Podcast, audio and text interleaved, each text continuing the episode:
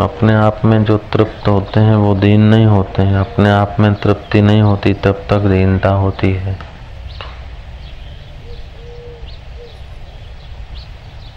अपने आप में तृप्ति कुछ करने से नहीं मिलती। अपने आप में शांत हो जाने से तृप्ति का ख्याल आता है, नहीं, तृप्ति ही बच जाती है। ये अष्टावकर संहिता का अनुवाद है।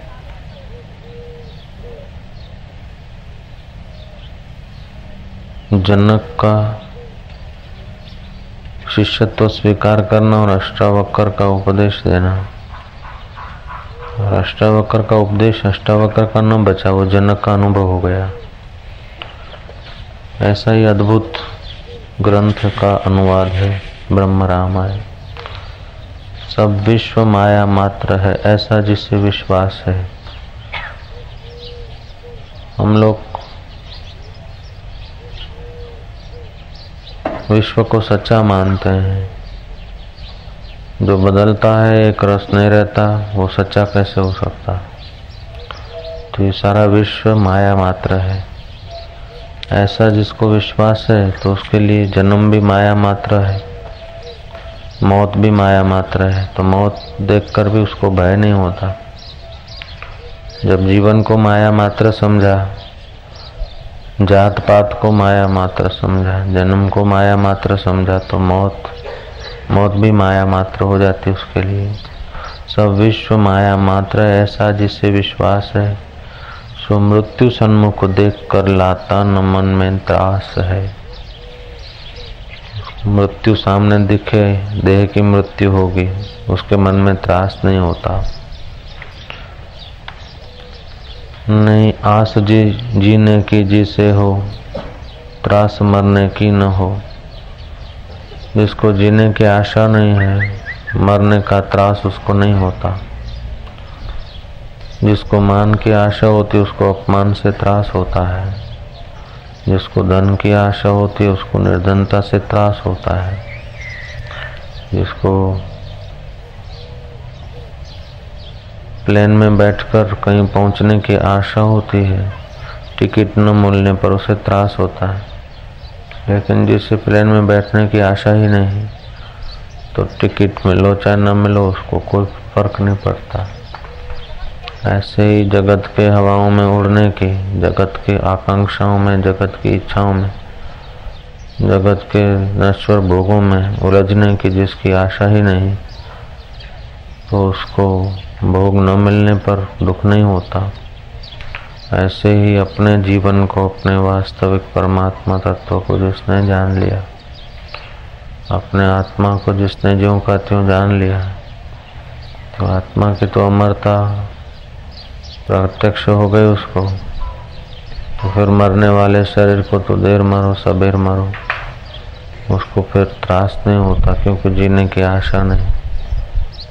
जो वास्तविक हम है, उसकी कभी मृत्यु होती नहीं है। और देह सदा रहता नहीं, और माया मात्र है। ऐसा जान लिया तो फिर जीने की आशा नहीं रहती। मरने का त्रास नहीं रहता। और वही आदमी अपने आप में तृप्त रह सकता है। जिसको जीने की इच्छा है और मरने से त्रास है उसको अपने आप की तृप्ति का पता नहीं। हम लोग भगवान का भजन तो करते हैं, लेकिन इन आशाओं के पास में बंधे हुए करते हैं। इसलिए भजन का जो अद्भुत लाभ होना चाहिए, वो नहीं होता। परमात्मा का भजन करने में जो नहीं करते, उनकी अपेक्षा जो भगवान का नाम जप करते हैं, वे अच्छे हैं श्रेष्ठ हैं। लेकिन जो नाम जप करते हैं, उनकी अपेक्षा जो भगवान के सिवा और किसी वस्तु को नहीं चाहते, वो ज़्यादा श्रेष्ठ हैं। और जो भगवान के सिवा किसी को नहीं चाहते हैं वे ज़्यादा श्रेष्ठ हैं। लेकिन उनसे भी वो महापुरुष श्रेष्ठ हैं, जो भगवान को भी नहीं चाहते। हैं संसार को तो नहीं चाहते हैं, फिर अंत में भगवान को भी नहीं चाहते हैं, क्योंकि चाह मात्र अड़चन हो जाती है, भगवान में मय हो जाते हैं।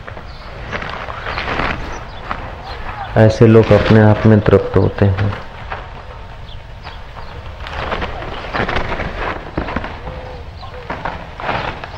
ऐसे भक्तों की गाथाओं से भक्तमाल शास्त्र भरे हुए हैं। ऐसे भक्तों के जीवन में बड़ा सुख, चैन और शांति बरसती है। एक समय की बात है,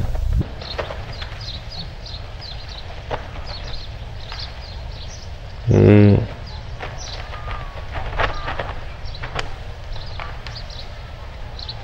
अकबर सुनने गया तानसेन के साथ मिलकर। हरिदास बाबा का मेघ गीत। मेघ गीत गाते ही बारिश हुई। अकबर बड़े प्रभावित हुए।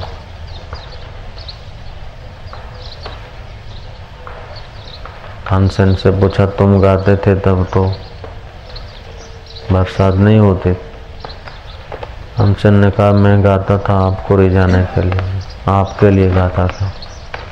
और मेरे गुरुदेव गाते हैं परमात्मा के लिए। इतना फ़र्क है। हम लोग जीते हैं संसार के लिए और महापुरुष जीते हैं ईश्वर के लिए। अकबर बड़े प्रभावित हुए। गुरु जी को बोला कि गुरु जी को आज्ञा करो, सेवा बताओ। गुरु जी ने कहा, बस, भगवान की बंदगी करो, खुदा की बंदगी करो, भगवान को याद करो, भगवान के होकर भगवान को याद करो। बोले, ये बात तो ठीक है, मेरे को कोई सेवा बताओ। बस वो यही सेवा है, बड़ी सेवा यही है। तुम प्रभु को प्रभु के होकर प्रभु को याद करो। महाराज, मैं अकबर बादशाह हूँ, मेरे को कोई सेवा बताओ। हट लिया। तो जो माया मात्र विश्व है, उस चीज़ों को अपनी मानता था वो अकबर। देखो, अपने, मैं मानता था। और संत का स्वभाव होता है। वो अद्भुत आत्मबल, अद्भुत आत्मनिष्ठा, अद्भुत ज्ञान का दरिया अपने संपर्क में आने वालों पर बरसाते हैं। तो बाबा जी ने कहा कि अच्छा आपको सेवा करने का बहुत आग्रह है। तो यमुना जी की सीढ़ी टूटी है। एक दो पगत्थे टूटे हैं, उसको जरा बना दो। उतना बना दो, फिर देखेंगे दूसरी सेवा। अकबर गया। देखता कि यमुना जी का घाट, हीरे, जवाहरात, लाल मोतियों से मंडित है। ये दो चार पगथी बनाने में मेरा एक राज्य का खजाना तो नहीं, मेरे जैसे कई खजाने खत्म हो जाए। तभी भी इनका पूरा नहीं हो सकता खर्चा। आके चरण पकड़े, बोले, महाराज, अद्भुत।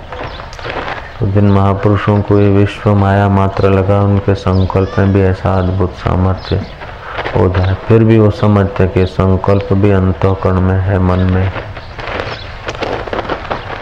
ऐसे ऐसे महापुरुष हो गए भगवान का जप करें, ध्यान करें। ईश्वर का जप स्मरण में छह बातें ध्यान में रखनी चाहिए। एक तो हम भगवान का भजन करें तो पहली बात यह कि हम भगवान के होकर भजन करें।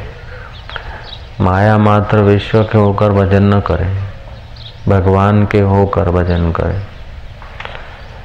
दूसरी बात कि भजन करें तो माला घुमाएँ या जप करें तो जप और माला घुमाएँ ईश्वर के लिए घुमाएँ।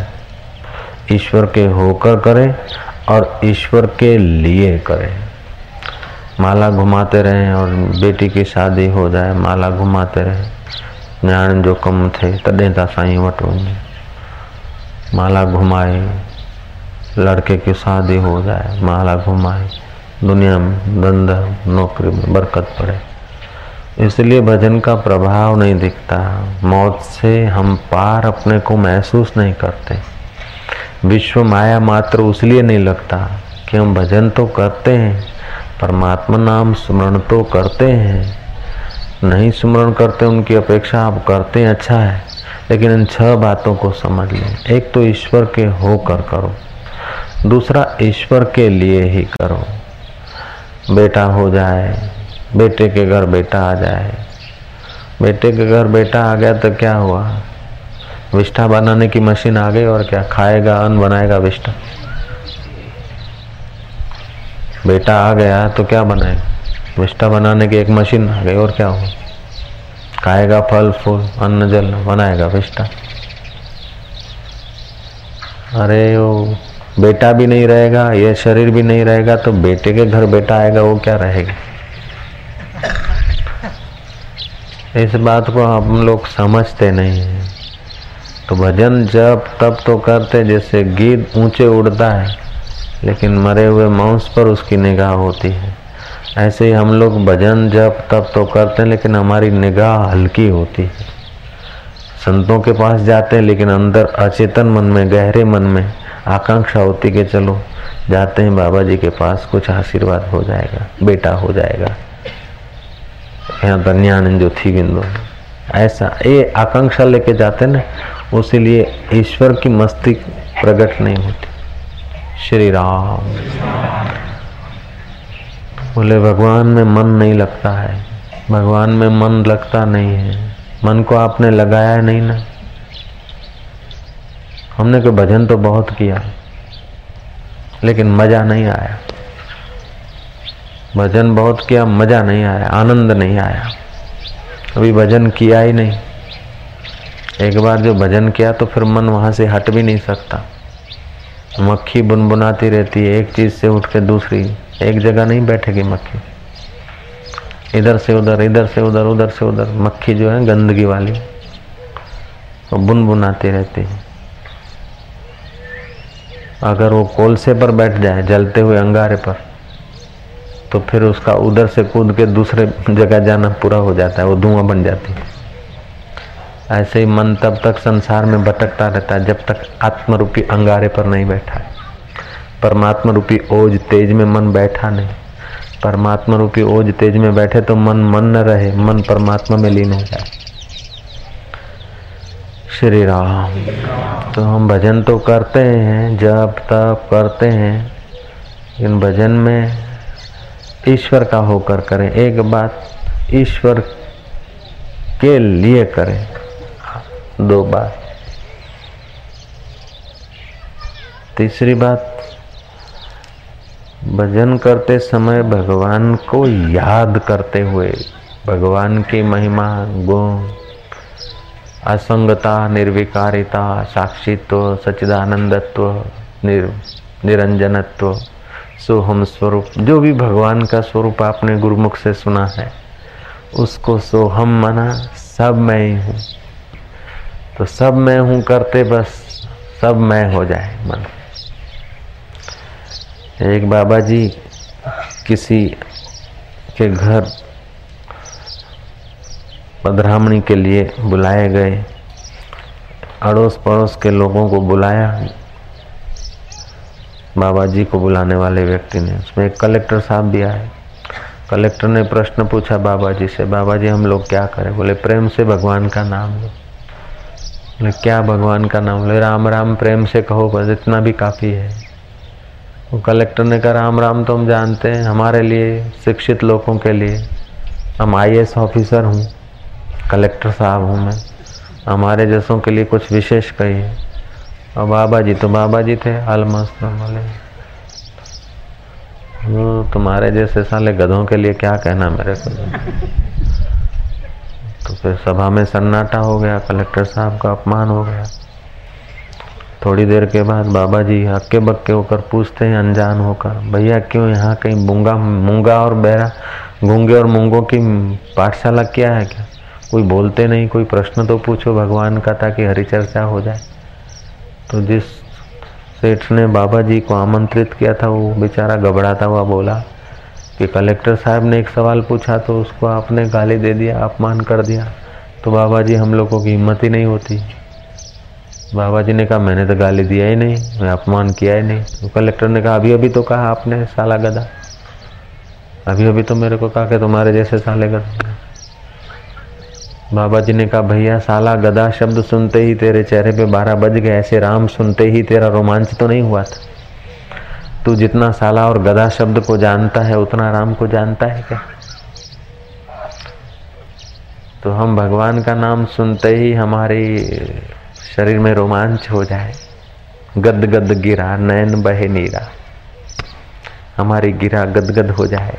आँखों से हर्ष आँसू बहने, प्रेम आँसू बहने लग जाए। ऐसा भजन करना चाहिए। ऐसा अहोभाव से, धन्यवाद से भर के करें। भगवान के होकर करें, भगवान के लिए करें, और भगवान प्रेम उमरता हुआ करें। कभी कभी आप नहीं चाहते हैं, नहीं सोचते, भजन नहीं करते, और एकाएक भगवान की याद आती। आपने देखा होगा कि आप बैठे हैं, बैठे आपको एकाएक किसी मित्र की याद आ जाती। है आप जाँच करेंगे कि उसी समय उस मित्र ने आपको याद किया है। उसी वक्त, उस कारण चालू काम में आपको मित्र की याद आ गई। माँ काम करती है और बेटे को भूख लगती है तो माँ को स्तनों में सरवराहट होती है। और माँ समझ जाती है कि बेटे को भूख लगी है, बेटे की जठरा ने याद किया है। काचबा और काचबी, काचबियों में भी ऐसा होता है। बच्चा पड़ा एक किनारे और काचबी दूसरे किनारे और बच्चे को पोषण की आवश्यकता होती तो काचबी का दिल आकर्षित हो जाता है। वैज्ञानिकों ने प्रयोग किए खरगोश को माँ से दूर लेके उसको सताया तो माँ के चित्त में वेदना पैदा होने लगी। काफ़ी माइल दूर ले गए, फिर भी उसकी असर हुई। पनडुब्बी में ले गए दरिया में अंदर। जब बच्चे को सताते तो माँ को बाहर संवेदन अब बच्चा माँ को याद करता है, जब सता, सताया जाता है तो माँ को याद करता है। अथवा जब माँ बच्चे को याद करती है, तभी भी बच्चा वो चिंता कुछ उसमें हरकत होने लगे। ऐसे ही आप संसार में काम करते हैं, व्यवहार करते हैं और वो चिंता जब भगवान का नाम याद आ जाए तो समझ लो भगवान आपको याद कर रहे हैं। ओम ओम। और भगवान ने मेरे को याद करा, हा, धन्यवाद से भर जाए अवभाव से भर जाए, क्योंकि प्रभु और मेरे को याद कर, मैं कितना भागशाली हूँ। आप कोई आयास नहीं करें, आप कोई प्रयास नहीं करें और एकाएक आपको परमात्मा का स्मरण हो आए तो आप कुछ बातों में लगे, कोई व्यवहार में लगे और एकाएक आपको किसी मित्र का स्मरण हो आता है तो मित्र आपको याद करता है। ऐसे ही मित्रों का भी परम मित्र भगवान हमको याद कर रहा है, उसीलिए भगवान की हमको याद आ गई। ऐसा समझकर भगवान का भजन करें। दूसरा कि भगवान के मंत्र में जो है ना, अविश्वास न करें और श्रद्धा न करें। मंत्रों में सिद्धि क्यों नहीं होती? एकदम दान का खाएँ और फिर जीवा, झूठ बोलने से जीवा जल गई। दान का खाने से जीवा चल गए। और काम विकार में जीवन बर्बाद करने से हृदय जल गया। उसलिए सिद्धि जल्दी नहीं होती। और फिर अविश्वास हो जाता है। तो ये अविश्वास आदि जो दोष है न, ये नहीं आने चाहिए।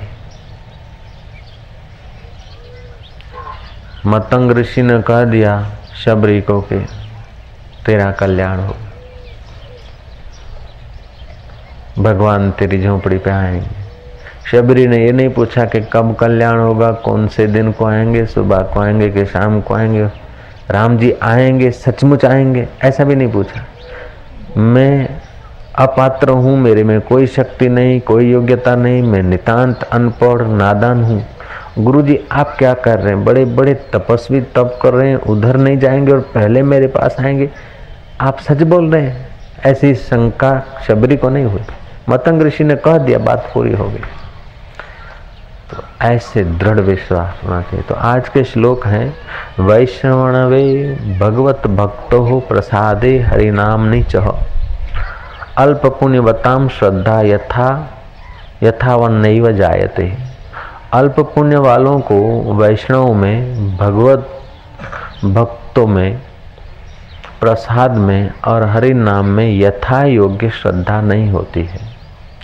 जिसके थोड़े पुण्य है, जेके स्वार्थी माण्हू आहिनि जो खुद गर्जी हैं, अल्प पुण्य वाले लोग हैं, उनको भगवान के भक्तों में, संतों में यथावत श्रद्धा नहीं होती।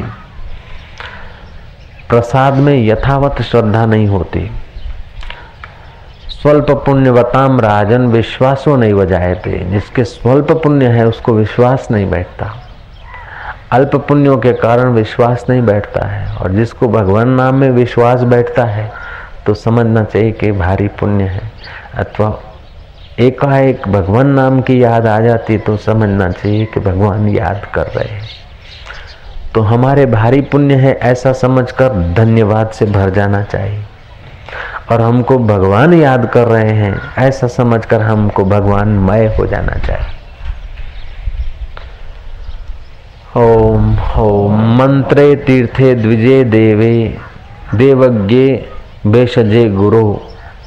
यादृशी भावना यस्य सिद्धिर भवती तादृशी। मंत्र में तीर्थ में ब्राह्मण में देव में ज्योतिष में और औषधों में औषध में और गुरु में जिसकी जैसी भावना होती है, उसको वैसा ही फल मिलता है। गुरु में जिस वक्त जैसी भावना होती, उस वक्त गुरु ऐसे ही दिखेंगे। जितनी भावना होगी, उतने ही वो बड़े दिखेंगे। भगवान में भी जैसी भावना होगी, वैसे दिखेंगे। और यही कारण है कि श्रीमद् भागवत की कथा में हम लोगों ने सुना, कंस के यज्ञ में जब श्री कृष्ण गए चाणुक और मुष्टिक को श्री कृष्ण पहलवान दिखे। कंस को श्री कृष्ण काल के रूप में दिख रहे थे। गोपियों को श्री कृष्ण प्यारे नंदलाल के दुलारे दिख रहे थे, कांत भाव से भी दिख रहे थे। ग्वालों को कृष्ण प्यारे नंद के दुलारे दिख रहे थे। योगियों को कृष्ण योगेश्वर दिख रहे थे। भक्तों को कृष्ण भगवान दिख रहे थे। वेदांतियों को कृष्ण अपनी आत्मा दिख रहे थे। जिसकी जैसी भावना थी, वैसे दिख रहे तो जगत कैसा है, इसका बहुत ज़्यादा चिंतन करने की आवश्यकता नहीं, हमारी भावना कैसी है, हम देखते उस वक्त हमारी बुद्धि कैसी सही अर्थ में तो भगवान जो है, वो बुद्धि का प्रेरक है। बुद्धि को, बुद्धि जो देखती है, वो है माया, लेकिन बुद्धि को जो देख रहा है, वो मालिक है। वो हमारे से दूर हो नहीं सकता। और उसी को बोलते सो हम, वो मैं हूँ। आँखों को मन को, बुद्धि को देखने वाला जो चैतन्य आत्मा है, वो मैं हूँ। ऐसी अगर दृढ़ भावना होती है तो ज्ञान के द्वार जल्दी खुल जाते हैं। आत्मज्ञान का प्रकाश होने लगता है।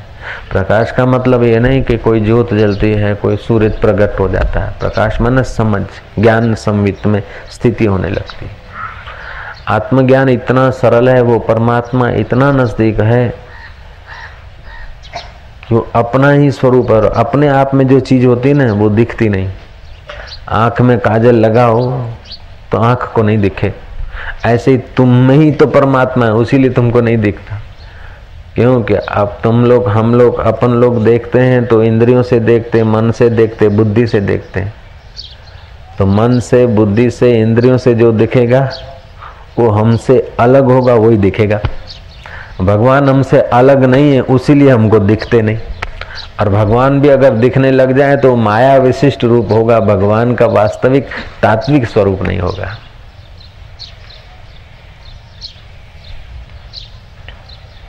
तो भगवत भजन में, मंत्र में, गुरु में, जैसी भावना होती है, वैसा हमारा चित्त उस वक्त तदाकार हो जाता है। तो चित्त जिस वक्त जैसी भावना होती है, उस वक्त वैसा तदाकार होता है। जगत की भावना होती है तो जगताकार हो जाता है। शत्रु की भावना होती है तो शत्रु आकार हो जाता है। मित्र की भावना होती है तो मित्राकार हो जाता है। आलस निद्रा की भावना होती तो निद्रा तदाकार हो जाता है। चित्त जैसा चिंतन करता है, वैसा हो जाता है। तो ब्रह्म का चिंतन करने से चित्त ब्रह्म रूप हो जाता है। अब ब्रह्म रूप हो जाने से रात्रि को जयपुर से किसी भक्त ने कई हफ्तों, कई महीनों से प्रयास किया कि बापू से बात करें और एकाएक रात ग्यारह बजे उससे बात हो गई। जयपुर से फ़ोन पर किसी ने बात कि प्रश्न पूछना है। मैंने कैसे तो मैं सुना है कि वो परमात्मा अपने से दूर नहीं, अपना आत्मा और कृष्ण का आत्मा एक है? तो जो कृष्ण अनंत स्वरूप हैं तो अपन भी वो हुए। अपने इतने पावरफुल हो सकते हैं। मैं क्या हाँ बोले, ये बात तो बहुत बढ़िया है, हमको तो जचती तो है, लेकिन संदेह होता है कि क्या कृष्ण का आत्मा और अपना आत्मा एक है? मैं क्या, बीजो भाड़े बीजानो था कृष्ण का आत्मा और हमारा आत्मा, बुद्ध का आत्मा और हमारा आत्मा, राम का आत्मा और हमारा आत्मा, शिव जी का आत्मा और हमारा आत्मा, विष्णु जी का आत्मा और हमारा आत्मा दूसरा नहीं हो सकता। जो दूसरा देखता है, उसको दूसरा कब उसको दूसरा बाप मिलता रहता है। बेवडे सो बे जो पुट थे। वो था तो अमीर आदमी, लेकिन अमीरी का उसको गर्व नहीं था। सब कुछ कुटुंबियों को संभालने को दे देता था और साधु संतों में चला जाता था। तो साधु संतों में विश्वास होने के कारण अनजाने अनजाने यहाँ आ गया वो बड़ा सेठ। फिर यहाँ की कैसेट सुनते सुनते रात्रि को दो बजे तक, ढाई बजे तक साई कैसेट सुनता हूँ, बड़ा आनंद आता और अब ये प्रश्न उठता है कि हमारा आत्मा और परमात्मा एक ही है तो हम इतने पावरफुल हैं, हम इतने महान हो सकते हैं। अरे भाई, मनुष्य कितना महान है, उसका तो हिसाब आज तक कोई लगा नहीं सका, और भविष्य में भी कोई नहीं लगा सकता, वो इतना महान है। मनुष्य तो इतना बड़ा है, इतना महान है, उसमें इतनी महानता छुपी है कि महाराज भगवान को अपना बेटा बनाने की शक्ति उसमें छुपी है।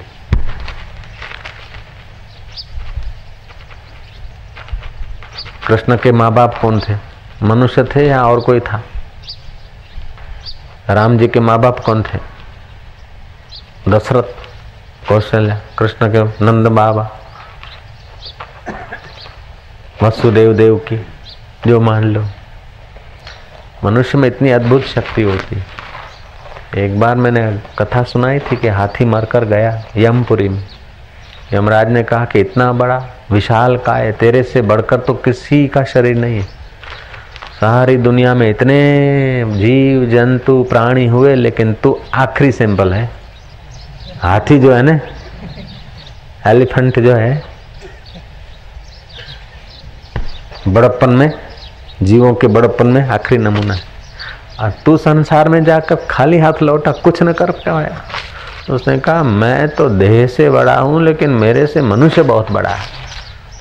मनुष्य बड़ा कैसे? तेरे एक पैर के आगे मनुष्य खड़ा रहे तो मनुष्य दिखता है। दिलड़ी तेरे एक पैर के बराबर का भी वज़न उसमें नहीं है। तेरे एक पैर के एक पूंछ की ताकत तेरे में तेरी पूंछ की ताकत की भी मनुष्य में उतनी ताकत नहीं। बोले, महाराज, उसमें बड़ी शक्ति है। मनुष्य में भगवान ने आखिरी मटेरियल रख दिया है। हमारे में तो मोटाई पने का आखिरी मटेरियल रखा है, लेकिन उसमें सब मोटों को वश कराने का, नचाने का उसमें रख दिया भगवान ने मानो स्वयं ही मनुष्य रूप धारण कर लिया है। बोले, क्या कई मनुष्य को हमने देखा है? ये मनुष्य सबसे बड़ा कैसे? आपने मनुष्य को देखा ही नहीं। यमराज कहते, बहुत आते हैं, रोज आते हैं। बोले, रोज आते तो मर मर के आते हैं। मुर्दों को देखा होगा, जिंदे मनुष्य के साथ पाला नहीं पड़ा आपका। यमराज को बात गले लग गए कि जिंदे मनुष्य के साथ वास्तव में पाला नहीं पड़ा। यमदूतों को कह दिया कि कोई ज़िंदा मनुष्य ले आना, मार के नहीं, जीवित मछली ले आना। कह दिया, मौका मिले तब ले आना। यमदूत घूमते घूमते मृत्यु लोक में बसंत ऋतु का मौका था, एक छत पर खाट बिछाकर। और कोई काश्तकार सोया था। युवान था। कुछ शास्त्र वास्त्र का अध्ययन भी करता था। देखा कि है ठीक है, इसको खटिया सहित उठाओ। दिन तो पूरे हुए नहीं, मारने का तो कोई प्रश्न नहीं, खटिया सहित उठाओ। कहानी कहती कि खटिया सहित यमदूत ले गए ले गए तो खटिया जब हिला तो उसकी आँख खुली। उसने तो शास्त्र थोड़े पढ़ रखे थे, जमदूत ऐसे होते हैं, ऐसे होते हैं, उनके चिन्ह देख लिए। देखा, इनके साथ हाथा जपी करना, थोड़ा हिल भी गया तो मैं तो गिर जाऊँगा, ये तो एयर बस इनकी तो एयर बस है, इनका तो कुछ नहीं होगा, मैं गिर जाऊँगा तो हड्डी हाथ नहीं आएगी। आँखें खोली, फिर बंद कर दी, जेब में से कागज़ निकाला, उस पर कुछ लिख के, साइन करके रख दिया। यमपुरी में पहुँचा, यमराज व्यस्त थे उन्होंने कहा कि जाओ, यमराज को दे देना चिट्ठी। यमराज को चिट्ठी दिया। आगंतुक मनुष्य को यहाँ का अधिष्ठाता मुख्य गद्दीसर बना दिया। चिट्ठी में लिखा था और नीचे सही थी, विष्णु, भगवान विष्णु आदि नारायण भगवान विष्णु की सही। अरे तिलक कर दिया गादी पे बैठा दिया। अब कुछ भी पूछना है तो फाइनल डिसीज़न वहाँ। चेयरमैन से फाइनल डिसीज़न मिलेगा। तो यमपुरी का चेयरमैन बन गए। अब आया एक पापी, बोले, हजूर, इसने ऐसा ऐसा पाप किया है, झूठ बोला है, कम तोला है, ऐसा क्या है? बोले, इसको वहीं कुट भेज दूसरा आया, इस आदमी ने दूसरे का गुण तो लिया, दूसरे का फ़ायदा तो लिया, लेकिन बदला चुकाया नहीं। बदले में निंदा की, ये कृतघ्न है। और कृतघ्न तो महापापी होता है, और पाप का तो प्रायश्चित होता है। लेकिन कृतघ्न को और आत्मश्लाघी का तो पाप का प्रायश्चित भी नहीं होता। तो इसको कौन से कठोर नरक में डालें? उसने बोला, नहीं नहीं, इसको मैं कुछ भेज दो। आई एक माई, शादीशुदा है, लेकिन पर पति के साथ गमन करती है। तो लोहे के पति को तपाकर इसको आलिंगन कराना और दूसरी क्या सजा करना चाहिए? बोले, इसको सब माफ़ कर दो वैंकुट भेज दो। जो भी आए उनको वैंकुट जो भी आए उसको वैंकुट और थोड़े दिनों में वैंकुट भर गया। भगवान विष्णु ने सोचा, क्या कोई ब्रह्मज्ञानी चले गए क्या? होलसेल में पृथ्वी लोक पे ब्रह्मज्ञानी पहुँच गए क्या? सब लोग वैंकुट आ रहे हैं, कोई पापी है तो भी, दुराचारी है तो भी, चोर है तो भी कृतज्ञ है तो भी, डाकू है तो भी, कम तोलने वाला है तो भी, झूठ बोलने वाला है तो भी। सब के सब दे वैंकुट दे दे दे, सब इधर ही। जाँच करवाए तो यमराज ने कहलाया भेजा कि आप क्या करें? आप चेयरमैन साहब का ऑर्डर इज़ ऑर्डर है। कोई ब्रह्मज्ञानी, के शिष्य सब होकर आ रहे हैं, ऐसी बात नहीं है। चेयरमैन के है कृपा दृष्टि से सब वहाँ पहुँचे। बोले, चेयरमैन भाई, यमपुरी में चेयरमैन कैसे? तो प्रभु, आप ही ने भेजा है। भगवान ने बोला, ये कैसे? मैं चलो, मैं आता हूँ रूबरू। आए तो देखे था, चेयरमैन साहब बैठे हैं। बोले, अरे, तू यहाँ से कैसे आ गया? ऐसे बस आ गया, इन्होंने बैठाया, तब आया। इन्होंने बिठाया, मैं तो अपने आप तो नहीं आया, इनके ही दूत ले आए। अपने आप तो मैं आ नहीं सकता ना अंदाता इनके दूत मेरे को लाए और इन्होंने बिठाया। तो भगवान ने कहा, इसको बैठाया कैसे? बोले, भगवान आपकी चिट्ठी लाया था। यमराज तो भूल गए, व्यस्त थे कि वो यमदूतों को कहा था लाने को, उस बात का तो उनको ख्याल रहा नहीं। आपकी चिट्ठी है। चिट्ठी में देखे तो नीचे लिखा है, भगवान विष्णु आदि नारायण बोले, अरे, ये मेरी सही कैसे? बोले, भगवान, आप ही की तो सही है, सब आप ही तो करते हैं। आप ही की तो सही है कि मेरी मैंने सही नहीं की आपने गीता में लिखा है कि सबके हृदय में मैं हूँ। अगर आपकी ये सही नहीं है तो आप गीता का वो श्लोक कटवा दीजिए। सर्व से चाह हम हृदय संविष्टो। ईश्वरो सर्वभूता नाम हृदय से अर्जुन तिष्ट ये कटवा दीजिए। तो ये आपकी सही नहीं, बोले, चलो, हाथ मेरे हैं, लेकिन सत्ता आपकी है तो आप ही का हुआ। कलम की क्या वैल्यू लिखने वाले की वैल्यू है तो ये हाथ तो हमारे कलम हुए, हजूर। लिखने, लिखाने वाले तो आप ही थे, ये आप ही की सही हुई, प्रभु। नहीं तो गीता में से श्लोक हटवा दो। हाथी महाराज सुन रहे हैं। अभी जिंदे मनुष्य के साथ पाला पड़ा है। बोले अच्छा ठीक है, ऐसा ही तो हमारी हुई। लेकिन तू सबको वैंकुट भेज रहा है क्यों? बोले, संतों का, भगवान के भक्तों का कहना है कि चार दिन की धन, दौलत और सत्ता है। हो सके तो किसी का भला कर दे। इसको दुनिया मत समझ।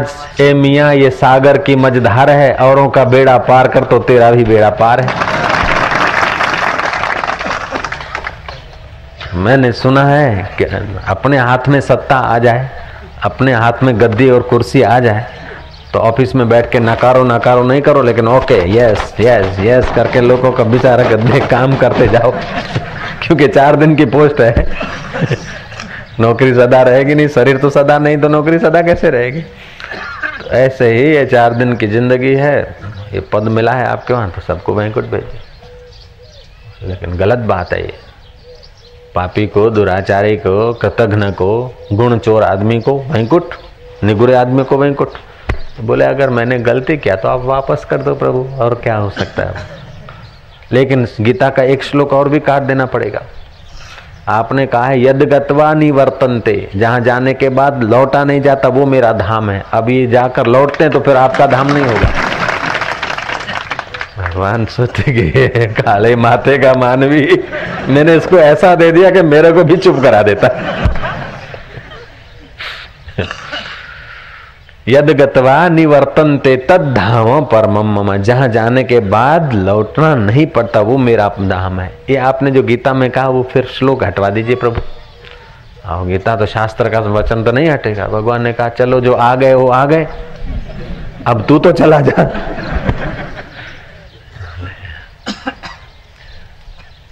बोले, मैं चला जाऊँ, कोई हरकत नहीं.